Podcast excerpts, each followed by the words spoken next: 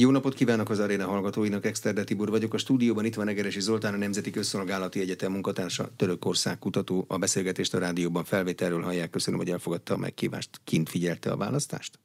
Én már itthon voltam Magyarországon, de kb. két hónap ezelőttig Törökországban voltam, ahol elég sok helyre eljutottam, úgyhogy volt némi lehetőségem arra, hogy beszéljek különböző helyeken, különböző osztályba tartozó emberekkel. Milyen volt a hangulat? Hogy érzékelte? Hát ugye ez még a februári időszak, a földrengés előtt, földrengés után jártam az országba, és hát nyilvánvalóan már előtte is voltak komoly problémák, infláció, ami előzőben 85%-on tetőzött, és az embereknek alapvetően rossz volt a hangulata, az utcán spontán beszélgetés lehetett ezt látni, hogy így gond van, aztán pedig február elején erre jött a földrengés, amely ugye, mint aztán kiderült, óriási eh, károkat okozott gazdaságilag, emberélet szempontja, ugye több mint 50 ezer ember veszített életét, több mint 100 ezer ember sérült meg, és eh, hát úgy tűnt, hogy eh, tényleg így február tényleg történelemi teszi ezt az évet, amely ugye a török köztársaság fennállásának a századik évfordulója. Így ment neki a választásnak, az elnök választásnak, meg a parlamenti választásnak Törökország, és második fordulóra készülnek, mert hogy Erdogan elnök pártja ugye megnyerte a parlamenti választást, de az elnökválasztási versenyt az első fordulóban nem. 49 fél, 44-89, 5-17 az állva maradt jelöltek szavazati aránya. Mit jelent a török politikai rendszerben az, hogy az elnök első fordulóban nem nyert, de a pártja első fordulóban nyert? Ugye az elnöki rendszer Törökországban egy relatíve új jelenség, ezt Erdogan vezette be a 2017-es népszavazás után, 2018-tól lépett ér, életbe az alkotmánymódosítás és a kormányformaváltás, úgyhogy ebből a szempontból itt gyakorlatilag ez a választás eleve történelmet ír, ez a második ciklus. Úgyhogy más tapasztalatokkal eddig nem nagyon rendelkezünk.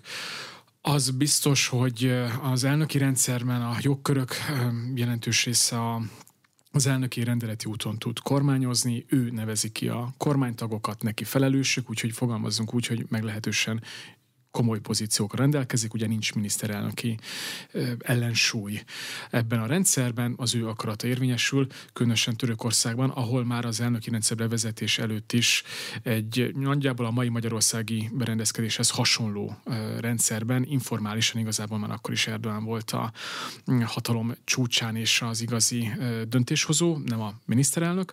Most ez a rendszer gyakorlatilag így a 18-szal a valósághoz eh, igazították a jogi eh, kitételeket az alkotmánymódosításokkal, eh, alkotmánymódosítás révén, és gyakorlatilag ez most azt jelenteni, hogy abban az esetben, ha Erdoğan győz a második fordulóba, akkor minden megy tovább, gyakorlatilag az ő pártja nincs parlamenti többségbe, viszont a legerősebb párt, és ugye az parlamenti pártja által létrehozott koalíció van többségben, tehát neki van még legalább két, egy komolyabb és egy kevésbé jelentős szövetségese a parlamenten belül, a, akik ugye ebből a Nemzeti Radikális Párt, a Nemzeti Mozgalom pártja az előző ciklusban is gyakorlatilag Erdogan pártja mellett volt, úgyhogy ebből a szempontból nincs parlamenti szinten változás, és abban az esetben, hogyha Erdogan nem nyerni meg a következő fordulót, ami a jelenlegi helyzetben nem túl valószínű, tehát valószínűleg ő, ő, marad az államfő, akkor egy új helyzet állna elő Törökországba, és egy ilyen francia típusú koabitációt kellene majd kipróbálniuk a török döntéshozóknak, török állampolgároknak, ami egyfajta instabilitás jelentene, de nyilván ennek pontosan mikéntjét előre nem lehet látni. Automatikusan adódik a, egyfajta feszültség a parlamenti többség és a, nyilván a más párból érkező államfő között. Ez mindenhol így van. Ami biztos, hogy abban az esetben, hogyha úgy ítélné meg majd az államfő, ami ebben az esetben Kemal Kilicdaroglu, a jelenlegi ellenzéki jelölt lenne, ebben a hipotetikus beszélgetésben, vagy feltételezésben, akkor ő valószínűleg akkor írnak ki egy új választás, amikor majd azt mérik a közénykutatók, hogy stabil előnye van, mint az ő pártkoalíciójának, mint saját magának, ugyanis a jelenlegi alkotmány szerint automatikusan egyszerre kell tartani a parlament és az államfőválasztásokat Törökországban, hogy ez most hétvégén is történt. A parlamenti választás, tehát a képviselőhelyek azok egyfordulós listás rendszer? Igen, és 87 körzetben szavazhatnak rólunk az emberek. Ugye országos lista van, vagy ebben a 87 választókörzetben külön-külön lehet listákat állítani? Mi ennek a, a módja? Azért hát kérdezem, mert nálunk is listás választás van, meg országos lista is van.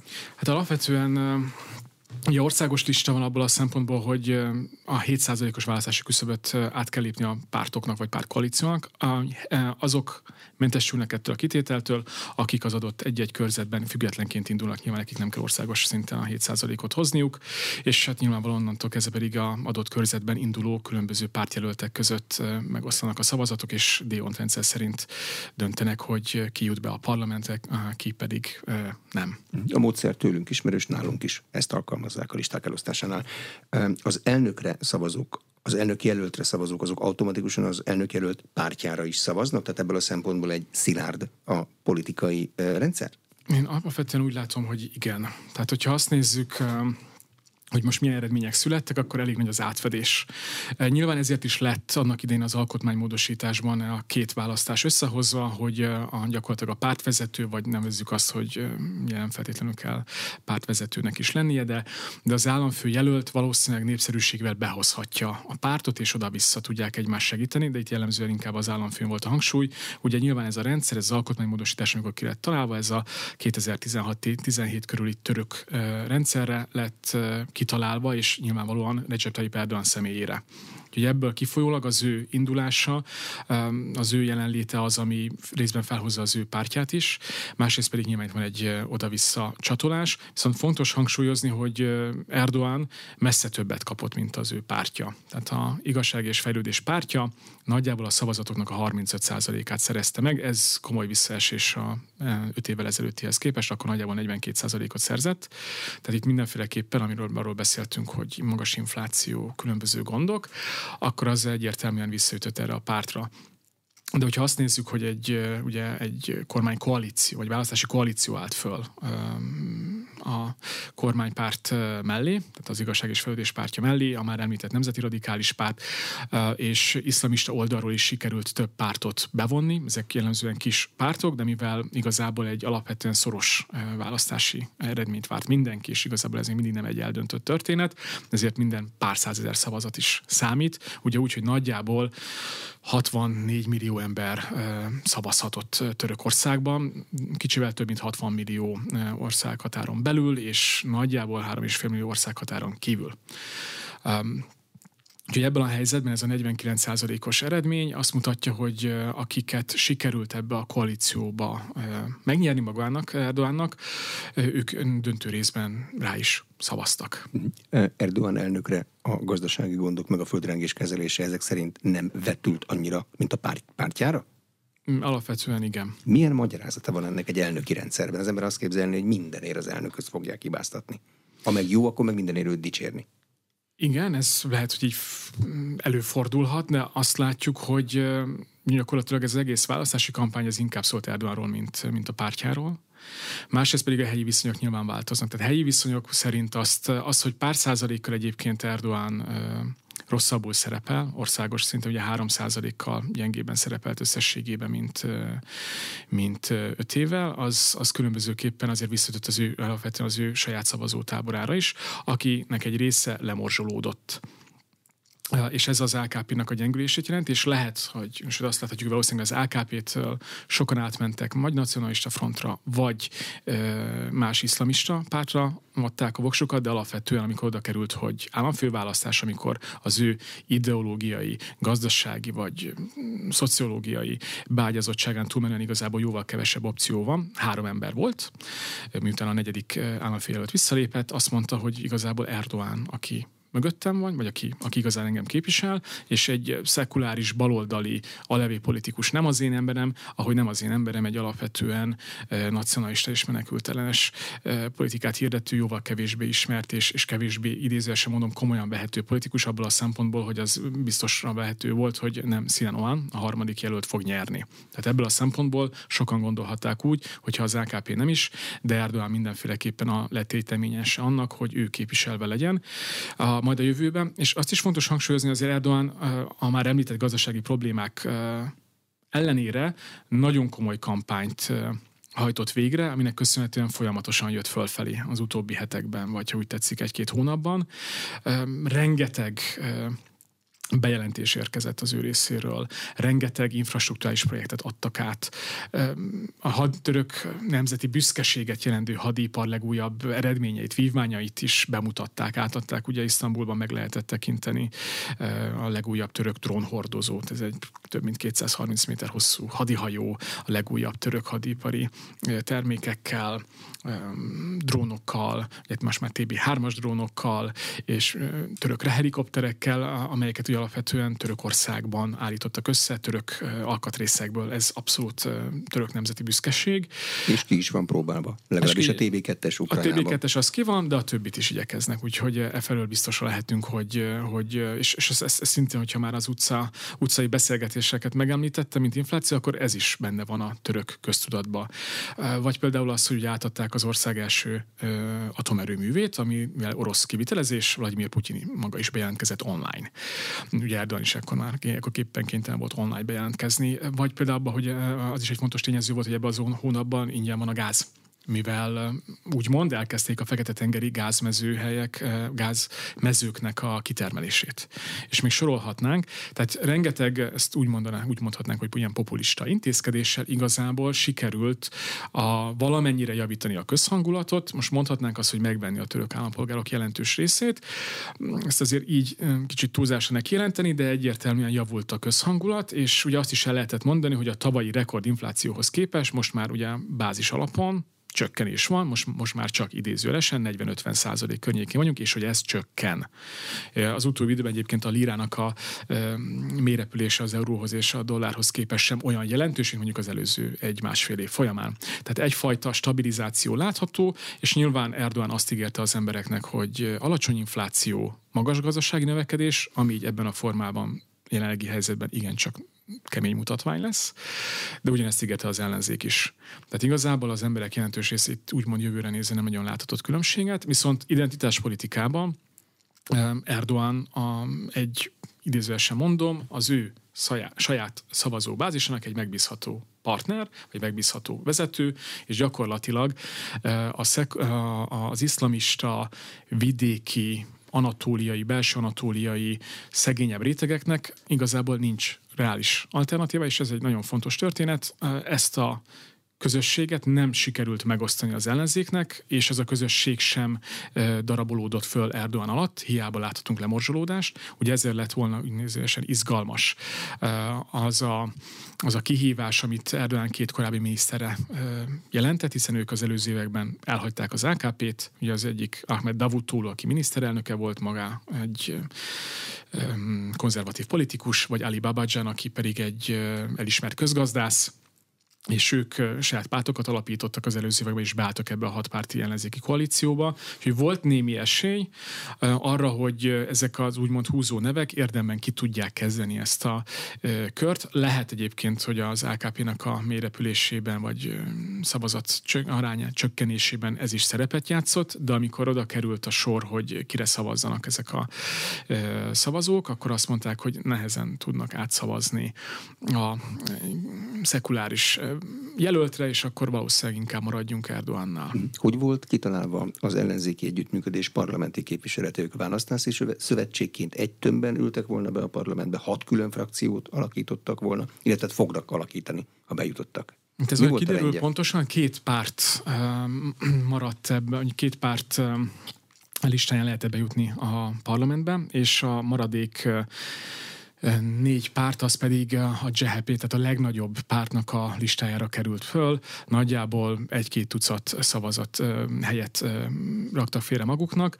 Ebből valószínűleg nem tudjuk pontosan, hogy hogy fog ez majd kinézni, de vérhetően majd ott fognak tudni egy-két helyet igazából maguknak kiharcolni. De aki bent van, annak meg kellett ugrani a 7%-ot?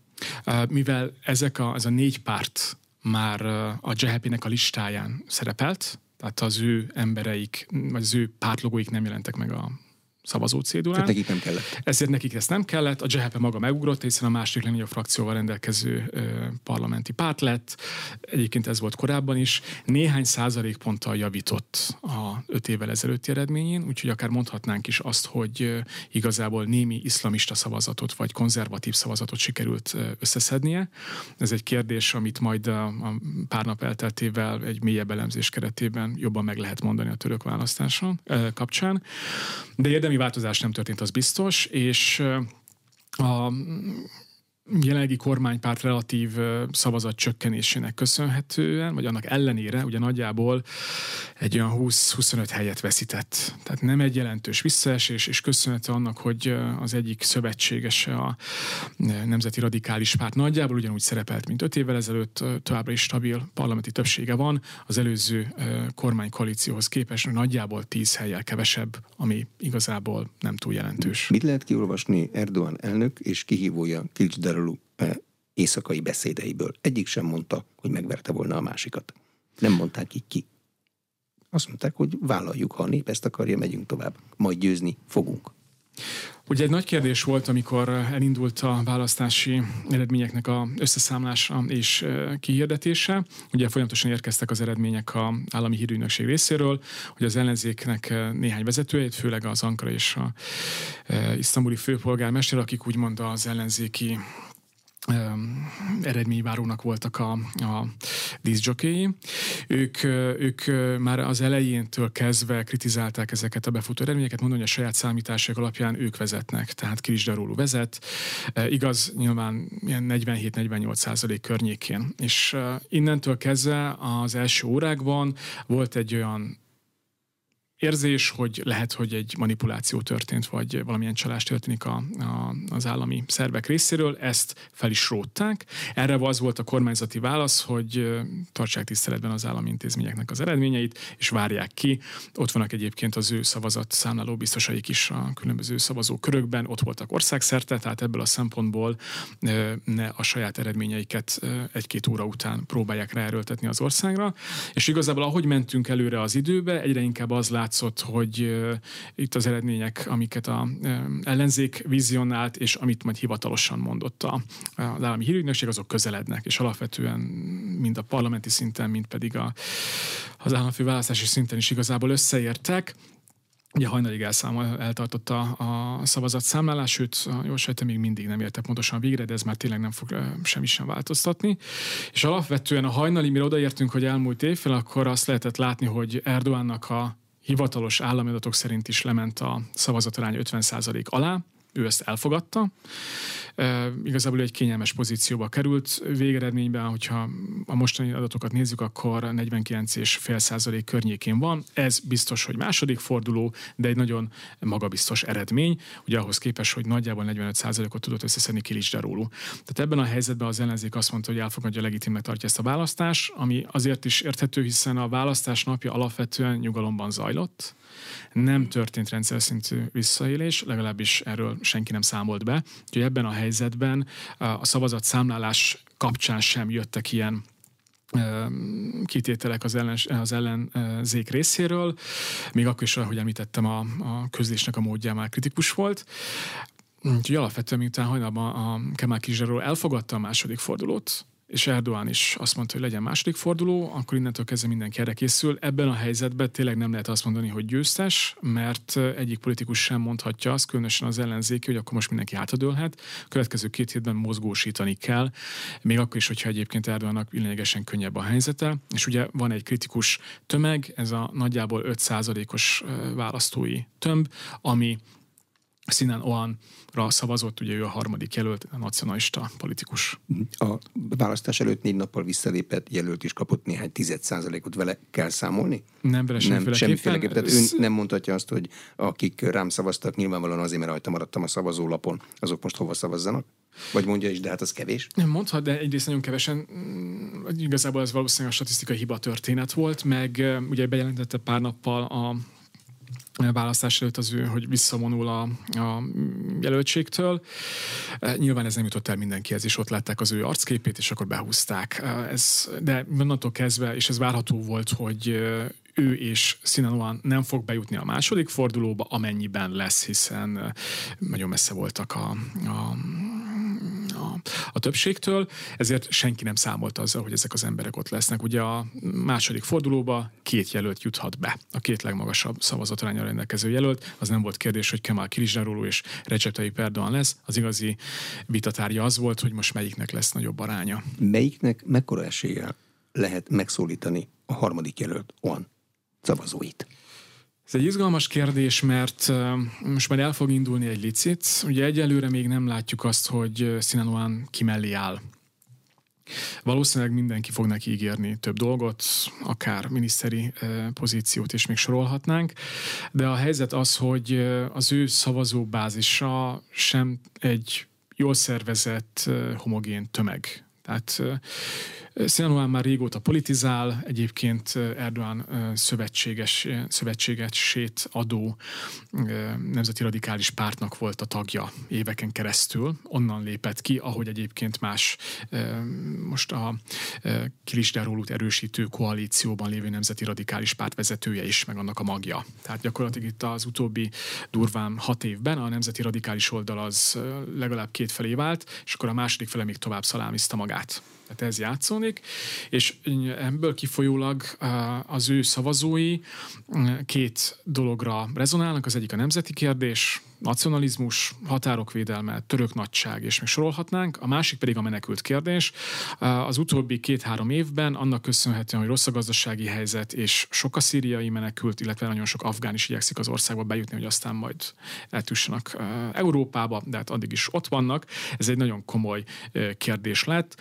Ugye hivatalos adatok szerint 3,5 millió szíriai menekült van Törökországban, de hogyha megkérdezzük a törököket, ők legalább 10 milliónak érzik ezt a tömeget. Az igazság nyilván valahol a kettő között van van, de közelebb a 3,5 millióhoz, mint a 10 millióhoz. Szóval erre a társadalmi nyomásra fel tudtak építeni nemzeti radikális politikusok egy-két pártot, de különösen egyet érdemes kiemelni, ami most egyébként a választáson kevesebb, mint 2%-ot kapott. Tehát ez sem egy egyértelmű történet, és ebben a helyzetben Erdoánnak kifizetődő, egyébként a már korábban elkezdett narratíváját folytatni, az ellenzék kritikájaként, hogy mivel a szekuláris baloldali nemzeti kurdok jelentős része támogatja Kirisdarólut, ez azt jelenti, hogy a PKK támogatja Kirisdarólut. A PKK pedig Erdogan megfogalmazott szerint terrorista szervezet. Nem csak, igen, nem csak az ő megfogalmazása szerint, hanem gyakorlatilag minden török szerint az. Tehát ez a török állami a török hadsereg ezt mondja, jelenleg még itt beszélgetünk is folynak a harcok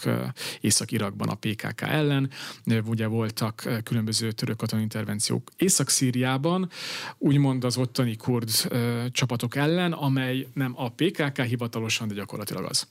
Innentől kezdve Kirisderúnak is rendkívül kényes a helyzete, és nem véletlenül az, hogy hatpárti koalíció alakult, és föl sem merült az évekkel ezelőtt sem, hogy bevegyék a kurdokat. Mert hogyha beveszik ezt a pártot, a kurt pártot, akkor nagyon valószínű, hogy egyrészt a nacionalista pártnak, a, vagy a nemzeti radikális pártnak a saját szavazó is kiátrálnak mögüle. Illetve sokkal könnyebb lett volna Erdoánnak egy egységfrontot felállítani. Úgyhogy ebben a helyzetben ez a fajta hívószó, hogyha Kirisdalúra szavaztok, akkor a PKK-ra szavaztok, könnyen lehet, hogy ezt az 5%-nak egy részét igazából magához idesgeti, de ahogy már említettem, a rendkívül a mostani eredmények függvényében, hogy éppen hogy csak lemaradt az 50%-ról, és legalább 4% pontnyi hátránya van Kirisdarulnak, igazából Erdogannak már az is jó, hogy ez az 5% otthon marad. Hm. Hova szavaznak a kurdok? Van-e egy kurd szavazó tömb, aminek világos a politikai iránya, vagy nincs? Igazából van, mindenkinek világos a politikai iránya, csak ez legalább két felé megy. A többség, itt is megosztanak a vélemények, de, de valószínűleg a többség az szekuláris baloldali kurt pártra szavaz, tehát a parlamenti választáson ezt láthattuk, és ennek köszönhetően is ma a harmadik legnagyobb frakciót a kurt párt fogja alkotni. Másrészt pedig a konzervatív, vallásos kurdok, azok pedig Erdoganra adták a államfőválasztáson a szavazatukat. Egy részük valószínűleg a többségük ebből a választói körből az AKP-ra, egy kisebb részük pedig egy kurd vallásos partra, amely most éppen egyébként Erdoğan állt össze, és nyilvánosan támogatták. Tehát nem Kilisdarulóra szavaztak Akkor ebben a választási rendszerben. Pontosan, tehát nem minden kurd szavazott Kilisdarulóra, tehát amikor azt mondjuk, hogy a kurdok lehetnének, vagy lehettek volna, most már inkább úgy tűnik, hogy múlt időben beszéltünk a mérleg nyelve, akár a parlamentbe, akár most a választáson, akkor igazából nem, mert nem az egész kurd választóközösség állt be Kilisneróló mögé, hanem egy jelentős része, egy másik része pedig megmaradt Erdogan pártján, és igazából ezt láttuk az előző években, évtizedekben is, tehát érdemi változás itt sem történt, nagy valószínűséggel.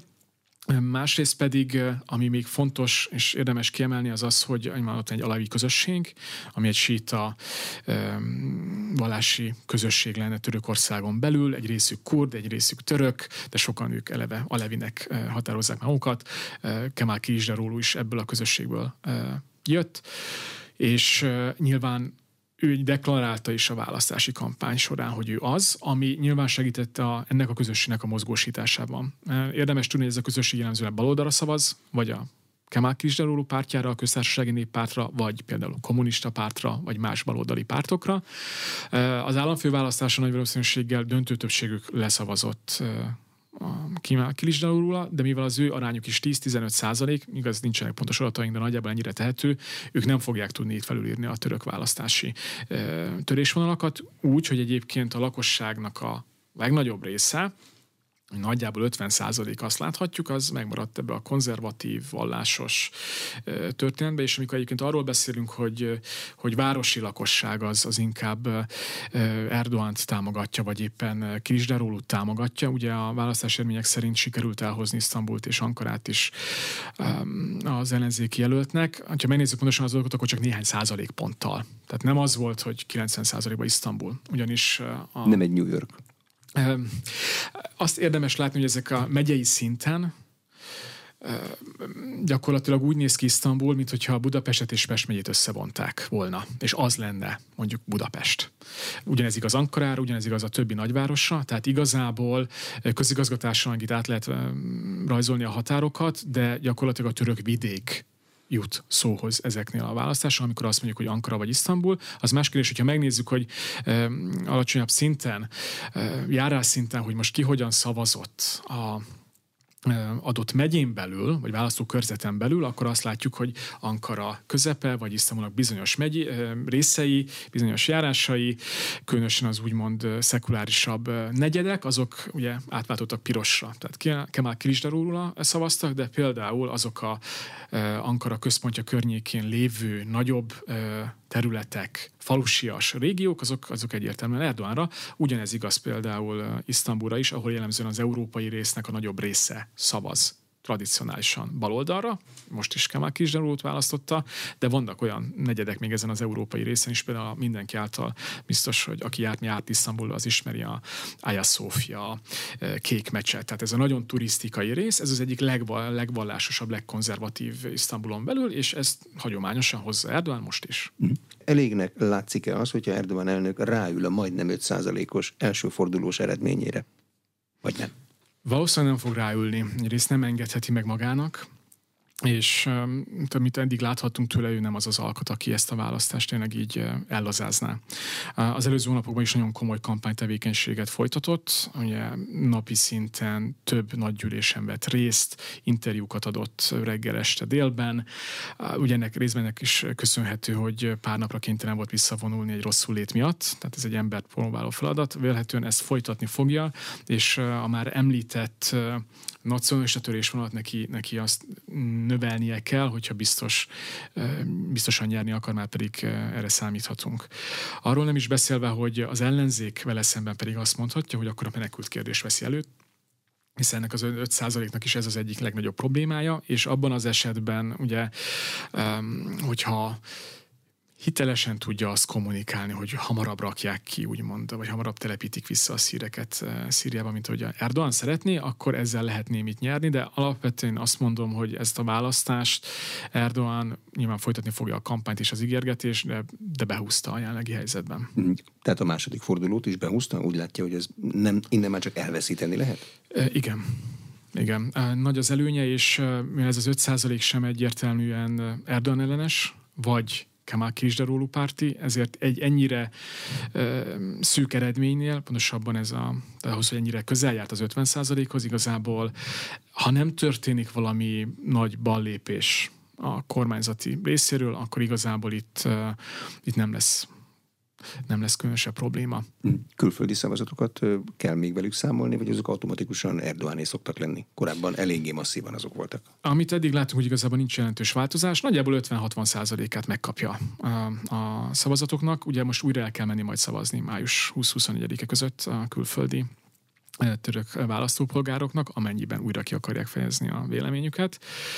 Vélhetően, mivel egyébként kifejezetten jól mozgósít a kormánypárt külföldön, ugye vannak külföldi civil szervezete is, különösen Németországban, Ausztriában, Franciaországban, Hollandiában, tehát azon európai országokban, ahol jelentős számú török diaszpóra él akiket elég ügyesen tudnak mozgósítani. Én nem hiszem, hogy itt megváltozna hirtelen a trend a következő két hétben.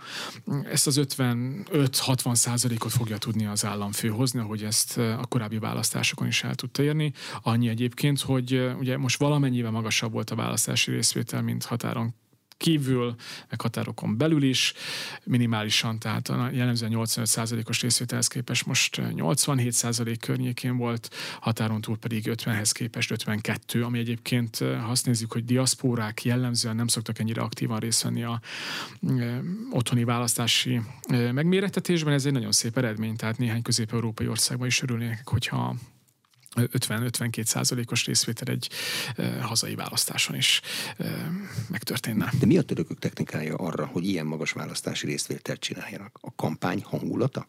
Vagy a tét, vagy mi? Nagyon átpolitizált az ország, és gyakorlatilag folyamatos kampány zajlik a nagy erőkkel, még akkor is, amikor a választások nincsenek, vagy messze vagyunk tőle. És gyakorlatilag, hogyha bármikor beszélgetünk egy törökkel, akkor nagyon gyorsan jönnek politikai kérdések, és határozott véleménnyel vannak, határozott véleménnyel vannak a fiatalok, másrészt pedig ugye nagyon jól tudnak mozgósítani a pártok. Tehát azért csak a... úgy érti, hogy határozott véleménnyel vannak, hogy mindenki egy, egy idegennek is elmondja, hogy ő kire szavaz a választáson, melyik politikai erőt tartja jobbnak. Nyilván ez embertől függ, de alapvetően igen. Én azt látom, nyilván én egy, ebből azt hogy buborékban élek, mert tudok törökül, és ilyen politológus szemmel nézem ezt a helyzetet, és főleg olyanokkal találkozok, akiknek ezt meg lehet kérdezni. De amikor például jártam az országot, az ország keleti részét, és ott tényleg fogalmaz úgy, hogy egyszerű emberekkel beszélgettem, az utca emberével, akkor ott is nagyon gyorsan eljött ez a kérdés, hogy igen, milyen a helyzet, nem jó, kire fog szavazni Erdoánra. Nem volt ebből különösebb köntörfalazás de emellett pedig nagyon jól mozgósítanak. Szerintem egyébként az összes párt el lehet mondani, vagy az összes nagyobb koalícióra el lehet mondani. Járták az országot, rengeteg nagy gyűlést tartottak. Ugye Erdoğan a választás előtt egy héttel tartott a hivatalos adatok szerint egy 1,7 milliós nagygyűlést Isztambulba, az egy mm, hatalmas enumeráció volt így választás előtt. Nyilván, hogy pontosan hányan voltak, azt nem tudjuk, de látszik a képeken, hogy rengetegen.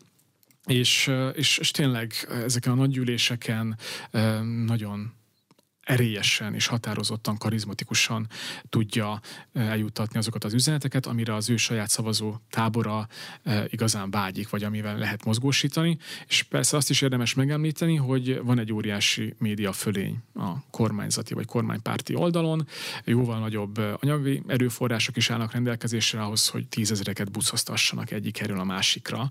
Ez sem okoz gondot az ilyen nagy gyűlések szervezésénél, és ennek köszönhetően egy ilyen jóval átpolitizáltabb, jóval aktívabb török lakosság esetében könnyebb ilyen 80-85 százalékos vagy közel 90 százalék közeli e, eredményt hozni. És még egy fontos dologra e, szeretném felhívni a figyelmet, hogy azért a kormánypárt, még akkor is, hogyha egyébként most nem szerepelt annyira jól, e, az egy társadalmilag beágyazott mozgalom is.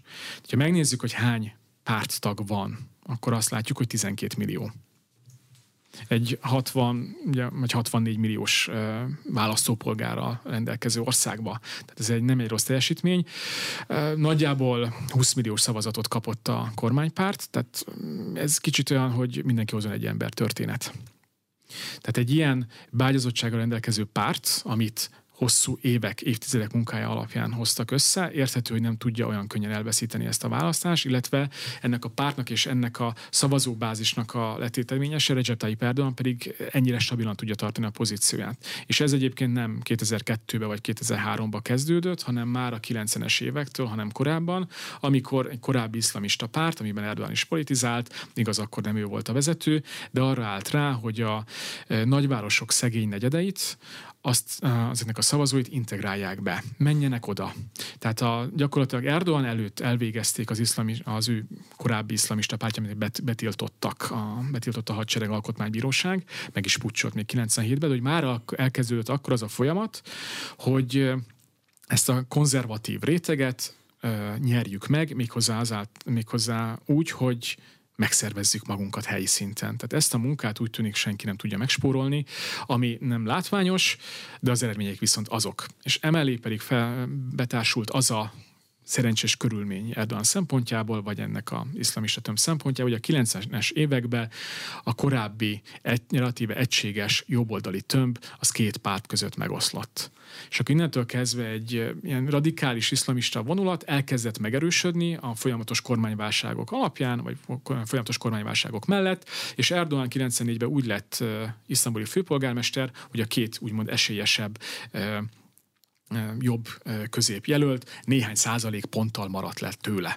Tehát ezt mondhatnánk, hogy ilyen statisztikai hiba volt, de mivel ő polgármester lett, és tényleg azt lehetett látni, amíg ő polgármester Isztambul nagyon sokat fejlődik, ez megalapozta az ő, illetve részben a pártjának is az elismertségét, későbbi sikereit, és hát nyilván onnantól kezdve már Erdoğan egy országos formátumú politikus lett, ami majd 2002 után, ugye a 2002-es választásnak köszönhetően, amikor az azt megelőző gazdasági válságnak, válság miatt a török lakosság gyakorlatilag az összes jobboldali pártot kiszavazta a parlamentből, és csak az AKP jutott be, onnantól kezdve ezt a jobboldali kört ő maga felölelte, és igazából azt látjuk, hogy noha van egy folyamatos lemorzsolódás az utóbbi években, de ezt nem engedi el, illetve más pártokkal pótolja, ha más nem, akkor egyébként a szintén jobboldali, részben vallásos szavazókat tömörítő nemzeti radikális pártnak a megnyerésével, vagy most legújabban már kurd, iszlamista, vagy ilyen radikálisabb iszlamista csoportoknak a megnyerésével, ami nem sokat jelentett, de azért pár százezer szavazat az ott van. Hm. Másik oldalnak az ellenzéknek van társadalmi beányozottsága, van saját sajtója, tud buszoztatni? Nagyon látványos volt a kampány, nem lehetett megmondani, hogy melyikbe van több pénz kívülről nézve. Nyilván az ellenzék nagyon sokat nyert azzal, hogy az utóbbi években, hozzá 2019-ben megnyerték Isztambult és Ankarát. A török nagyvárosok jelentős része az ellenzéki vezetés, jellemzően Dzsehepés, tehát a köztársasági néppárt vezetése alatt áll. Izmir tradicionálisan, de az utóbbi években felzárkózott gyakorlatilag az egész dél-törökországi tengerpart is. Ennek megvan a különböző társadalmi oka. Az biztos, hogy Isztambul és Ankara az egy nagyon fontos tényező arra, hogy gyakorlatilag ott a főpolgármesterek, akik egyébként egy országosan szinten ismert és elismert népszerű politikusok is beálltak ebbe a kampányba, tehát ők is tudnak buszoztatni. Az más kérdés, hogy összességben nyilván jóval kisebb az ő mozgásterük. De itt az igazi törésvonal kevésbé a pénzügyi háttér, sokkal inkább az, hogy ez a réteg Kemal Krisdarúluval, de valószínűleg bárki mással nem tudott olyat ajánlani, ami valóban megosztotta volna az erdoáni jobb közepet, illetve a hozzá kapcsolódó vagy az őt támogató nacionalista köröket. Még úgyse, hogy ott volt két relatív elismert és fogalmazunk úgy, hogy népszerű politikusa, volt AKP-s politikus, akiknek a támogatottsága kiderült valószínűleg egy-két százalék pontban mérhető. Tehát ez a tömb megmaradt, és ugye Erdogan arra is nagyon odafigyelt az elmúlt, ez tipikus hatalompolitikai akció, hogy ne nőjön ki mellette, vagy ne nőjön föl mellette egy igazi kihívó, aki majd valamikor kilépve valós alternatívát kínálhat a saját szavazóbázisának. Ezért is lett az, hogy miután ezek az emberek marginalizálódtak, majd kiléptek, de akkor igazából már nem nagyon volt nekik se olyan társadalmi beágyazottságuk, se valós alternatíva kínálási potenciáljuk. Más politikusok pedig tényleg eltűntek Erdogan belül, még akkor is, hogyha sokan azt gondolnák, hogy népszerűek lennek, például a korábbi köztársasági elnök Abdullah Gül, ő igazából um, már nem is tényező, még akkor is, hogyha sokan elvárnák, vagy várnák arra, vagy arra számítottak, hogy akár ő lehetne a köztársasági elnök jelölt, a ellenzék oldaláról, mint egy konzervatív, mérsékelt politikus, de véletlenül, hogyha őt indítják, akkor sem tudták volna kikezdeni Erdoánt, mert a szavazók döntő többsége azt mondta volna, hogy Erdoğan egy kipróbált karizmatikus vezető, és igazából nem lehet lecserélni. És még és tényleg ott van az, amit a választások előtt nagyon sokan nem vettek komolyan, hogy a közönkutatók ugye azt mutatták, hogy egyértelműen Krisdarulu fog jobban kikerülni, ha is nyer első körben, de, de pár százalékpontot rável Erdoánra. Vélhetően, a, most nem akarok belemenni módszertani kérdésen, úgy tűnik, hogy a közönkutatók itt elkalkulálták, de az egyértelmű, hogy annak ellenére, hogy nagyon sokan elégedetlenek a helyzetükkel, amikor oda kellett lépni a választó fülkének a magányába megfogva a tollat, és végignézni ki az a három jelölt, akkor azt mondták, hogy én inkább behúzom uh, Recep Tayyip Erdogan mellé az X-et, mert őt ismerem, van víziója, már javul a gazdasági helyzet, ő egy erős vezető, Törökországot megerősítette nemzetközi szinten, ezzel szemben van egy jóval kevésbé karizmatikus opcióm, Kemal Kilisdaroglu, aki, aki ráadásul baloldali, alevi, amire egyébként szunitek tradicionálisan nem annyira szívesen szavaznak. És innentől kezdve a történet véget ért. Ha megnézzük a választási térképeket, nem csak a mostanit, az előző jó pár választásnak az eredményeit, azt láthatjuk, hogy a köztársasági néppárt vagy a vele szövetséges nemzeti radikális párt igazából nem nagyon tud bemenni Közép-Anatóliába. Most nyilván százalékpontok repkednek, de, de értelemszerűen a legtöbb megyét az hozza Erdoğan, és szerintem nagyon sokat mondó az, hogy gyakorlatilag földrengés ide vagy oda, földrengés kezelés ide vagy oda, de a 10-11 érintett megyében is Erdoğan vagy túlnyomó többségében is Erdoğan győzött. Tehát azokban a megyékben nem tudott, amelyek tradicionálisan az utóbbi időben már nem ráz, vagy nem, az, nem a kormánypártra szavaznak. Hmm. De itt nincs változás igazából. Ha e, valóságnak veszük azt a hipotézist, hogy Erdogan behúzza a második fordulót is, vagy marad minden a mostani állapotban, akkor mi lesz az ellenzékkel? Eltűnik végleg a sülyeztőben? Mi lesz Kilisdarolóval például? Nem hiszem, hogy eltűnne, és hát igazából ő már legalább tíz éve próbálja legyőzni Erdoánt, de mindig nagyjából ugyanezeket az eredményeket kapjunk, tehát a második legerősebb párt lesz a köztársasági néppárt, és ő marad a pártvezető. De nem hiszem, hogy itt nyilván ő egy 75 éves politikus, ha ezt nem húzza be, akkor tényleg el lehet mondani azt, hogy neki érdemes lenne lemondania. Ez eddig még szóba sem került, és majd meglátjuk, mit, milyen konzekvenciákat von le az ellenzék. Nyilvánvalóan még a győzelemre készülnek, tegnapig egyértelműen úgy volt, és most is, most egy nagyon erős hajrát kell nekik megvalósítani ahhoz, hogy ha tényleg győzni akarnak, ebben a helyzetben nem lehet ilyeneket latolgatni, hogy mi történik akkor, hogyha esetleg nem maradunk. Fő témáik továbbra is ugyanaz, mint Erdogané, csak erőteljes erőteljesebb nacionalizmus, határok, szíriai rendezés, menekültek hazaküldése, amit már a kampányban is Késderülő mondott? E, igen, illetve az, hogy egy, a legfontosabb üzenet belpolitikai az az volt, hogy leépítsék ezt az elnöki rendszert. De hát ez úgy tűnik, hogy tetszik a törököknek, mert ez egy erős vezetőt ad, adott nekik. Legalábbis Erdoának tetszik, mint Erdoğan vezető, ő tetszik, és hát nyilvánvalóan ebben a helyzetben ez, ez egy igazából másodlagos kérdés. Tehát az, hogy elnöki rendszer vagy egy erős parlamentáris rendszer, amit az, elnöki, az ellenzék ígér, az igazából így gazdaságilag nem sokat jelent. Nyilván erre most politikológiailag lehet fejtegetéseket felfűzni, de az egyszerű török választónak igazából teljesen mindegy. Ő azt látja, hogy van egy erős vezető, aki végrehajt dolgokat, akinek a drónjai sikereket érnek el, Karabaktól, Ukrajnán át, Líbiáig, eh, akinek a eh, vezetés alatt infrastruktúrálisan fejlődik az ország, mindig át lehet adni valamit eh, most már van saját gázuk, majd lesz, akár görögök és ciprusiak ellenében, és még sorolhatnánk. Szóval ebben a helyzetben igazából kevésbé az elnöki rendszerről, mint inkább Erdoganról szavaztak.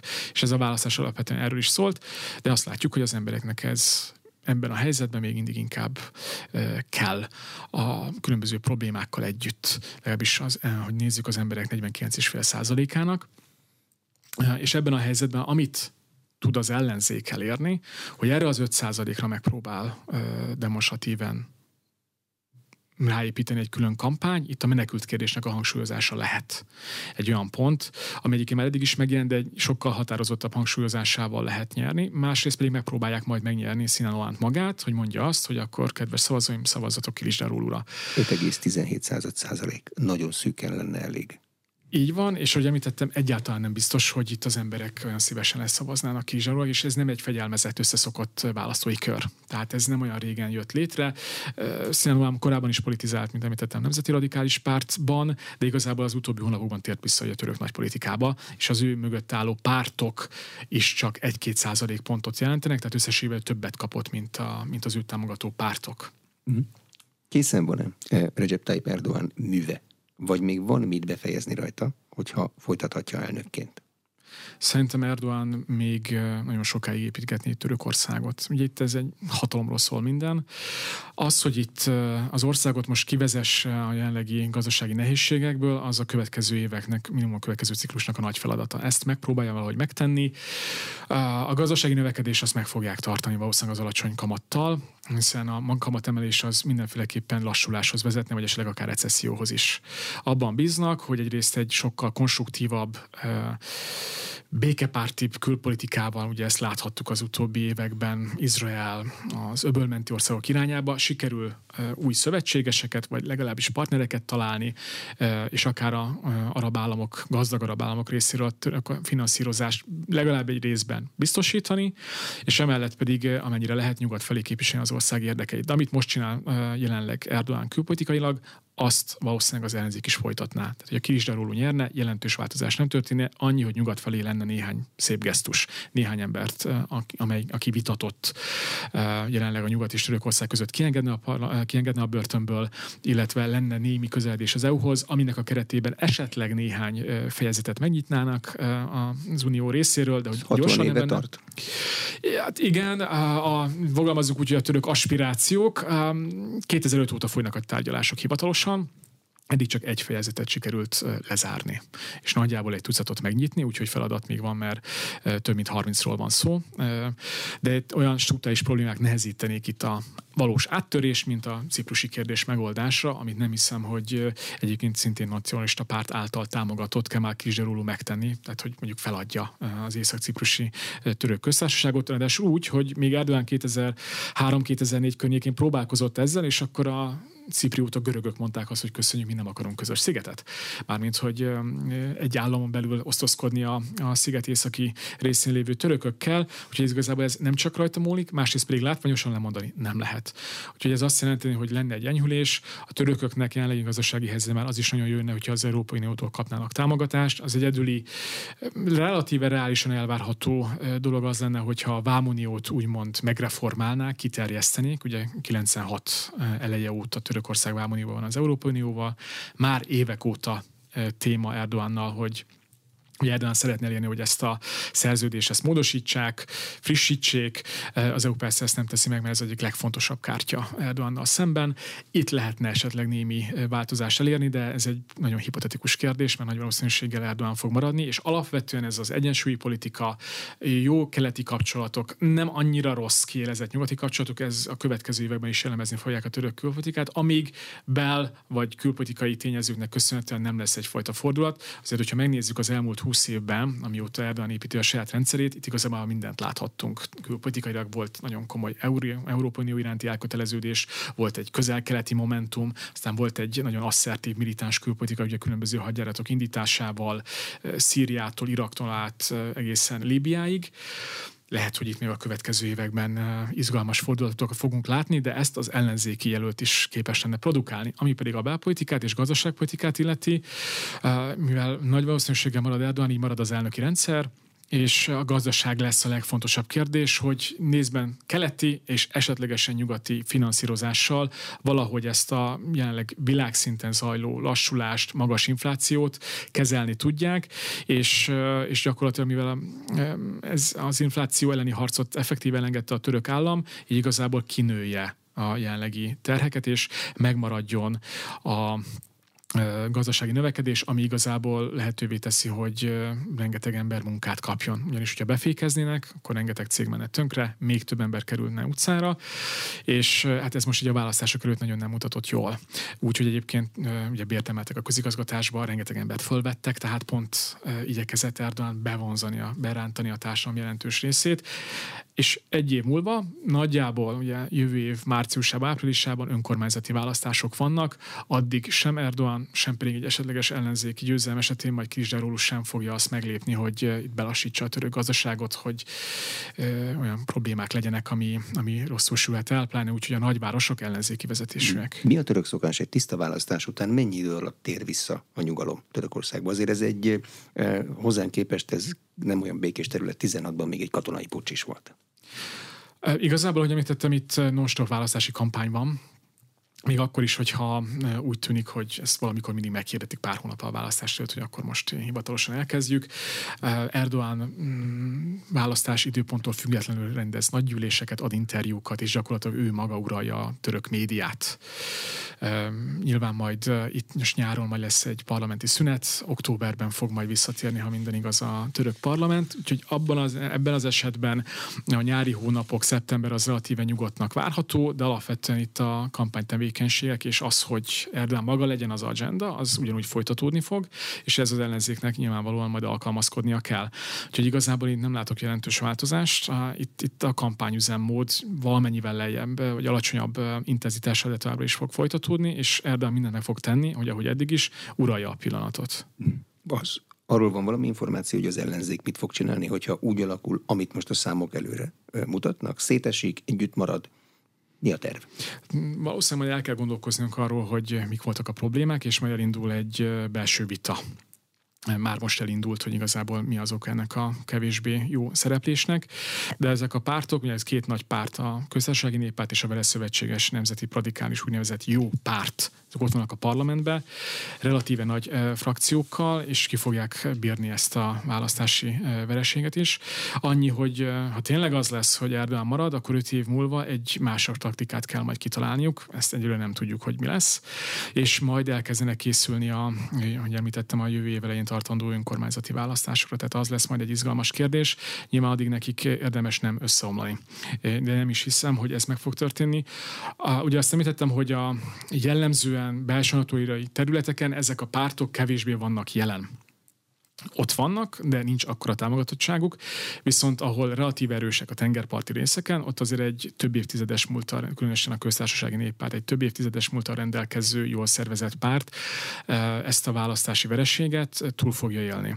Már annál is inkább is, mert nem egy átütő vereség a, a pártok részéről, ahogy említettem is, igazából is jobban szerepelt, mint az öt évvel ezelőtti választáson, tehát 22%-hoz képest most 25%-ot kapott, ez nem rossz az, hogy nem Kemal Krisdaróló nyer, az mindenféleképpen egy vereség az előzetes várakozásokhoz képest, pláne egy olyan történelmi helyzetben, ahol gazdaságilag tényleg nem volt jó az ország. Tehát az, hogy amikor jól megy a szekér, mint mondjuk 2011-ben, amikor Erdogan 50%-kal gond nélkül megnyerte, mint, mint az ő pártja, akkor még miniszterelnök volt, vagy később is relatíve jobb, a mostanihoz mindenféleképpen jobb gazdasági helyzet, de még már akkor is, ugye 14-ben is gyülekeztek a felhők, 18-ban is már nagyon sok probléma volt a gazdaságban. Akkor 20% környékén volt az infláció, de akkor sem tudták érdemben megkérdőjelezni Erdoganak a primátusát. Ez egy történelmi pillanat volt, de csak úgy tűnik, arra volt elég, hogy második fordulóra kényszerítsék Erdogant. Most hogy látja, mikorra lehet végeredmény? Mi a török menetrend? Hát valószínűleg majd május végével, tehát a május 28-án lesz a következő választás, következő forduló, és utána gyakorlatilag egy-két napon belül meg lesz. Valószínűleg már azon, aznap éjszaka, vagy legkésőbb a hajnali órában meg fogjuk tudni, hogy ki nyert. Úgyhogy mindenki nagy várakozásokkal tekint majd erre a 28-ai éjszakára. Erdogan elnök akár harmadjára is lehet elnök? Vagy ez csak alkotmány kérdése? Ez alkotmány... Amit most tud módosítani?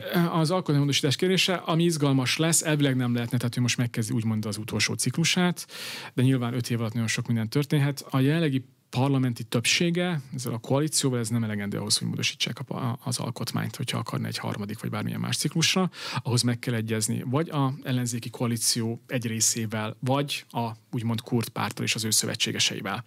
Tehát lehet, hogy itt még szükség lesz a kurdokra, és azért azt nem érdemes, elfelejt, nem érdemes elfelejteni, hogy azért a 2010-es évek elején, sőt a 2000-es évek folyamán Erdoğan többször tett olyan kijelentést, ami a kurdoknak kedvezett. Tehát ő volt az, aki 2005-ben arról beszélt, hogy van kurd kérdés Törökországban.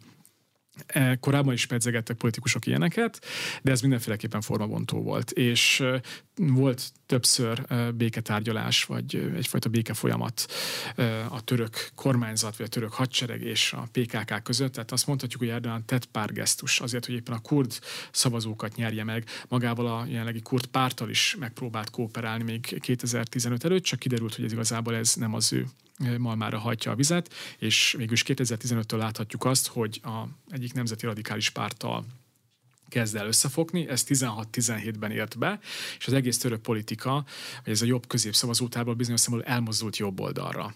És ennek a nemzeti radikális pártnak a támogatásával van most egyébként többségük ennek a, ennek a koalíciónak, tehát igazából ez a történet ugyanígy fog maradni. Lehet, hogy bizonyos szempontból majd kell, úgy alakul a történet, hogy kell kedvez, lehet kedvezményeket adni majd a kurdoknak. Abban az esetben, hogyha a parlamenti arányokat és logikát nézzük, hogyha alkotmánymódosítást akar, akkor, akkor szüksége lesz rá. Köszönöm szépen. Az elmúlt egy órában Egeresi Zoltán, a Nemzeti Közszolgálati Egyetem munkatársa Törökország kutató volt az aréna vendége. A műsor elkészítésében Módos Márton főszerkesztő vett részt. Köszönöm a figyelmet, Exterde Tibor vagyok.